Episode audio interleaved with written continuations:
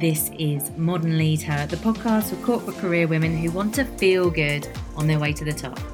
I'm Emma Clayton, and I'll be sharing with you tangible advice to help you stop sacrificing your soul in the name of success and experience more balance, confidence, and fulfillment both in and out of work. Hello, and welcome back to the final piece in the Modern LeadHer framework, and that is the foundation of She Leads in Her Own Way. I don't know about you, but the the Kook song just springs to mind with this every time.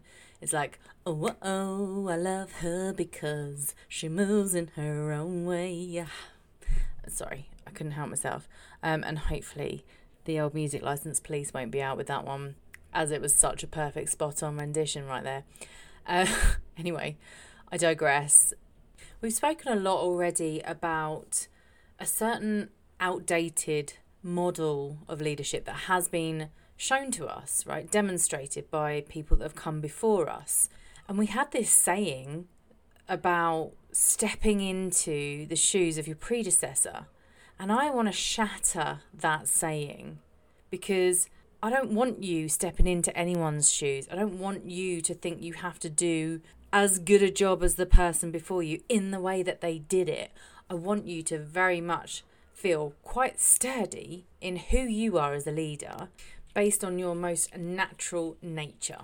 So, kind of introduce this idea that we're conditioned to behave and to think in a certain way based on our upbringing, based on the people that were influencers in our lives our teachers, our friends.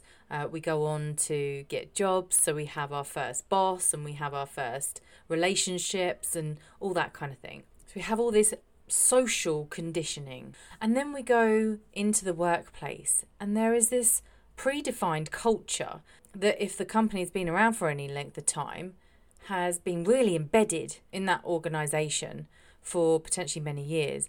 I worked for a company that had its 150th birthday celebration when I was working for it. So you can imagine how ingrained that culture was in that organisation. And working for that company for 20 years, I took on some of that cultural conditioning myself.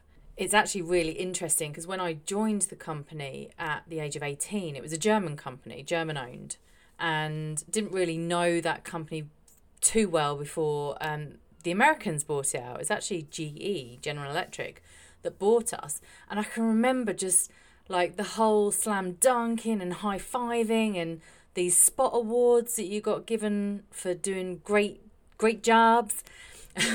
um, that was a real culture shock to us, but it's one that we kind of embraced as Brits. We were like, yeah, we'll take it. That went on for about five or six years, I think, if I remember rightly. And then we were bought out by a Swiss company. Very conservative, very polite, very inclusive in terms of like wanting to get people around the tables and have conversations, but also very risk averse, lots of red tape, having lots of conversations before decisions could be made and then not really knowing what that decision was. So culturally you kind of get carried along and it's interesting just to observe what pieces of the culture you've kind of taken on as your own way of doing things when actually it's not really your natural nature. So, the best examples I can give you is when I left that 20 year career, I threw out the window my to do list. I was organised, right? I was a to do list kind of girl. And when I left, the breath of fresh air I felt when I was like, I'm not going to have a to do list anymore.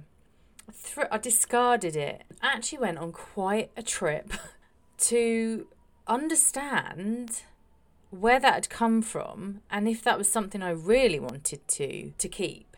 And I think there was some complex associations that I had with to-do lists and that kind of stressful always switched on work environment that meant that I rejected it when I left.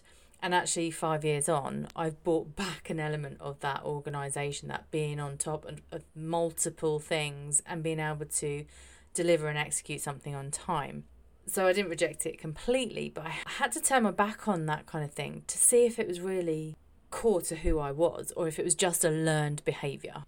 And then there's your role, right? And if you're new to that role or you're just stepping into it, there was someone potentially doing it before, unless it's a brand new role that's been created that you're going to mold. Um, generally, we find that someone has done that before, or there's multiple people doing similar roles. And when it comes to your own contribution to the company, to the role, is that you operate from your own unique blueprint. That is you do things in the way that only you can do things in the way that you do it. And only you can say things in the way that you say it.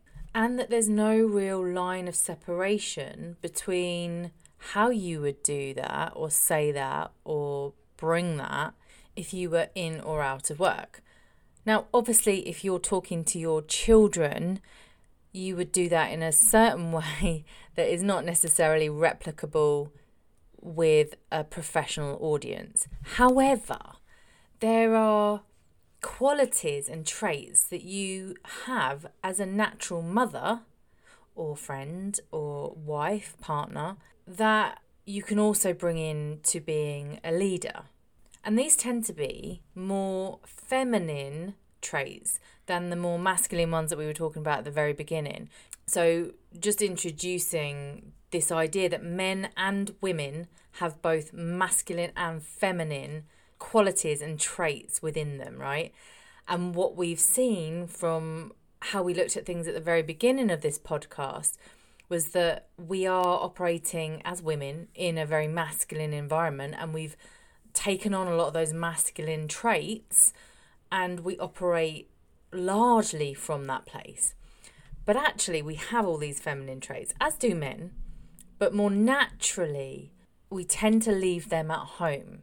And what we want to do is bring them into the workplace. This is where we're going to address that workplace balance. So, I'm talking about things like the level of empathy that you hold for other humans, the level of vulnerability that you're comfortable in. Brene Brown talks about the power of vulnerability.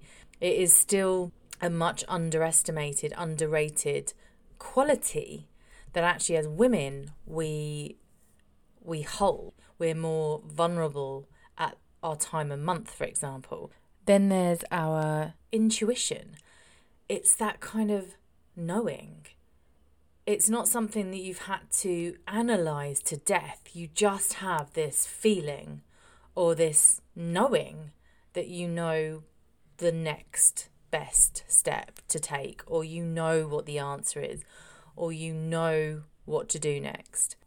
It's so underrated, yet it is so powerful when it's used to its best ability. So, that is just scratching the surface on the whole masculine and feminine piece. I will come back around to this in a bit more detail in a later episode. But if I was to sum up this foundational piece, it is that we want to honour the way it was done before by not stepping into your predecessor's shoes, but bringing your own unique style, experience, knowledge, and character to the role. And this, with all the other pieces, building that know, like, and trust, leading yourself first, bringing your whole self to the table. We will, slowly, one woman at a time, address the workplace balance, and shift the shape of corporate as we know it. Thank you for being here for the launch week of this brand new podcast. I will be back next week to talk more about my own personal story of what's led me to doing this work and my experience in the corporate world, and also, and possibly more importantly, since leaving. And I'll be sure to get into more of the ways that I'm working with women who are leading in corporate I can't wait to showcase some of these women on the podcast as my guests, talking about their experience and how they've stepped into their own modern leader. In the meantime, don't forget your gift is still up for claiming. You can go to the show notes and just enter your email address to download the values worksheet. This is where you can really start to get to know who you are, what's important to you, and they become the guiding principles for you to make decisions as a leader. So get yourself on the list. There will be a special invite coming out to anyone on the list already to join me to continue the conversation that we've started here this week.